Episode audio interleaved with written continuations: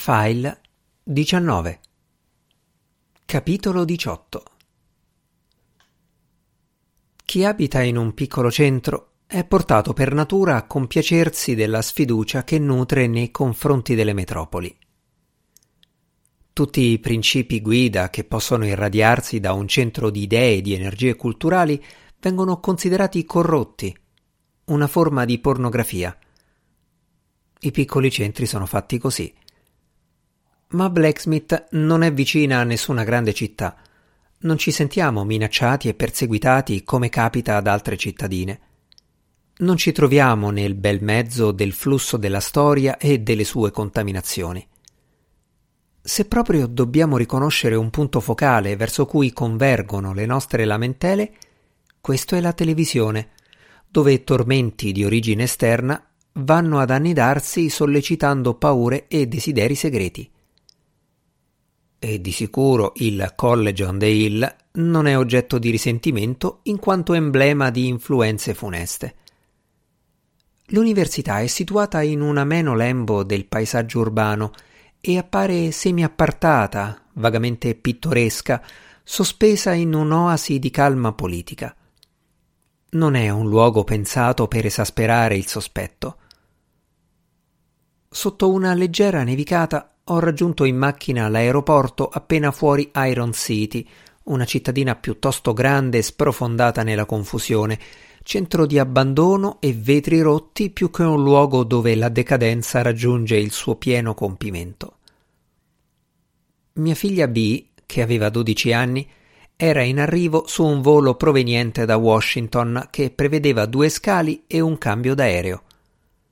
Ma nella piccola e polverosa area degli arrivi degna del terzo mondo, dove i lavori di rinnovamento sembrano interrotti sul più bello, mi sono ritrovato davanti la madre di B, Tweedy Broner.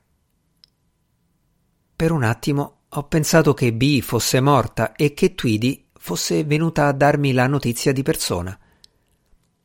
Dov'è B? Arriva più tardi, su un altro volo. È per questo che sono qui, per passare un po' di tempo con te. Domani devo andare a Boston per questioni di famiglia. Ma lei dov'è? Con il padre. Sono io il padre, Tweedy. Malcolm Hunt, stupido, mio marito. È tuo marito, non suo padre. Mi ami ancora, Tac? mi ha chiesto. Mi chiamava Tac, lo stesso nome che sua madre aveva affibbiato al marito. A tutti i maschi della famiglia Browner spettava il nome di Tac. Quando la stirpe aveva cominciato ad annacquarsi, producendo una serie di maschi esteti e incompetenti, quel nome è stato affibbiato, entro i limiti della ragionevolezza, a qualunque uomo entrasse a far parte della famiglia per via matrimoniale. Il primo sono stato io e ogni volta che mi chiamavano così mi aspettavo di cogliere una nota di arzigogolatissima ironia nella loro voce. Ero convinto che se una tradizione diventava troppo flessibile, nella voce cominciava a trapelare una vena di ironia. Pronuncia eccessivamente nasale, sarcasmo, autocaricatura e così via. Alla fine mi avrebbero punito prendendosi in giro da soli, e invece erano tutti carinissimi, completamente sinceri e anche grati nei miei confronti per avergli permesso di portare avanti la tradizione di famiglia. Tweedy indossava un maglione di lana Shetland, una gonna di tweed, calzettoni al ginocchio e un paio di mocassini.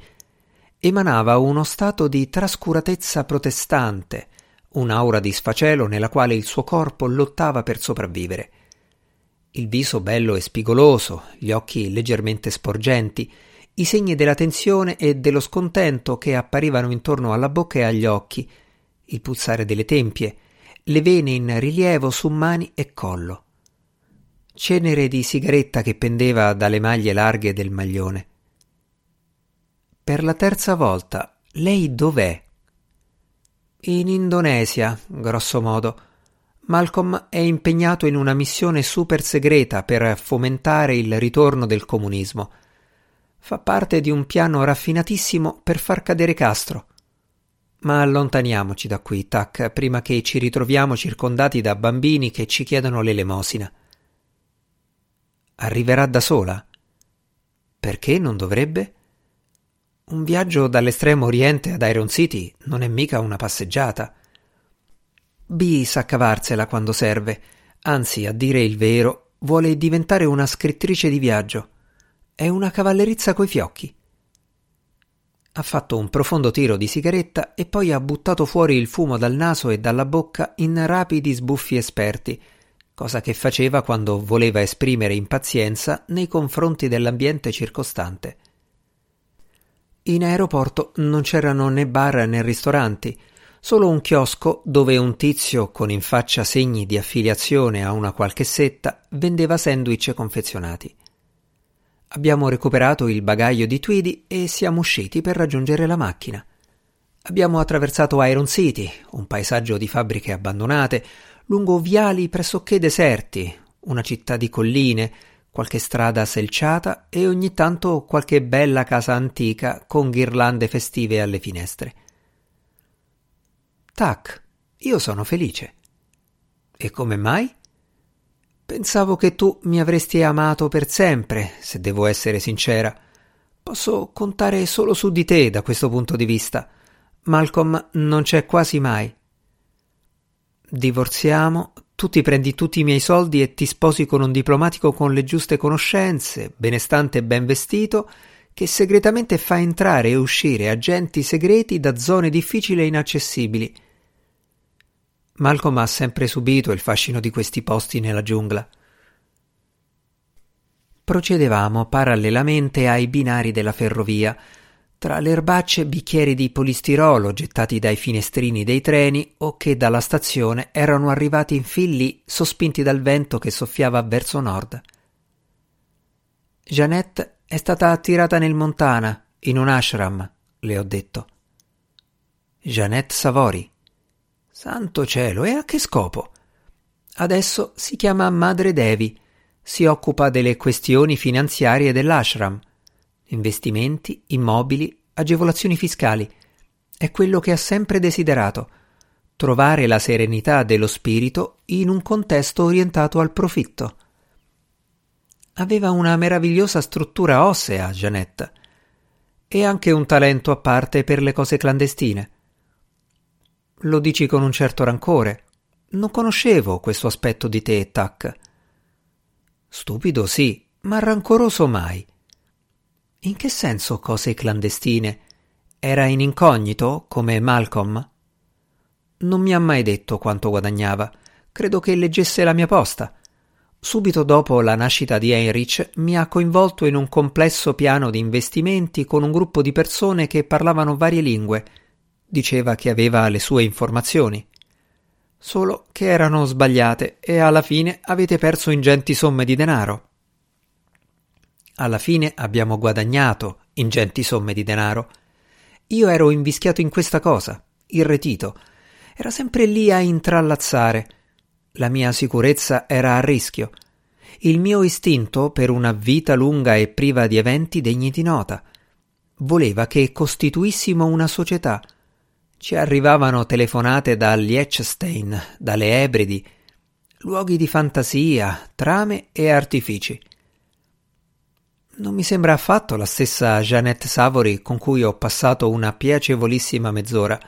La Jeannette con gli zigomi alti e quel tono di voce sarcastico. Avevate tutti e due gli zigomi alti. Tutte quante. È una meravigliosa struttura ossea. Ringrazio il cielo per avermi mandato Babette con la sua faccia lunga e paffuta. Non c'è qui vicino un posto dove possiamo prendere qualcosa da mangiare degno di un paese civile? ha detto Tweedy. Un posto con le tovaglie e i panetti di burro freddo. Una volta io e Malcolm abbiamo preso il tè con il colonnello Gheddafi. Un uomo simpaticissimo, spietato, uno dei pochi terroristi che abbiamo conosciuto all'altezza del suo personaggio. Aveva smesso di nevicare. Abbiamo attraversato una zona di capannoni, altre strade deserte, una desolazione e un'anonimità che la mente recepiva sotto forma di desiderio spettrale di qualcosa di irrecuperabile.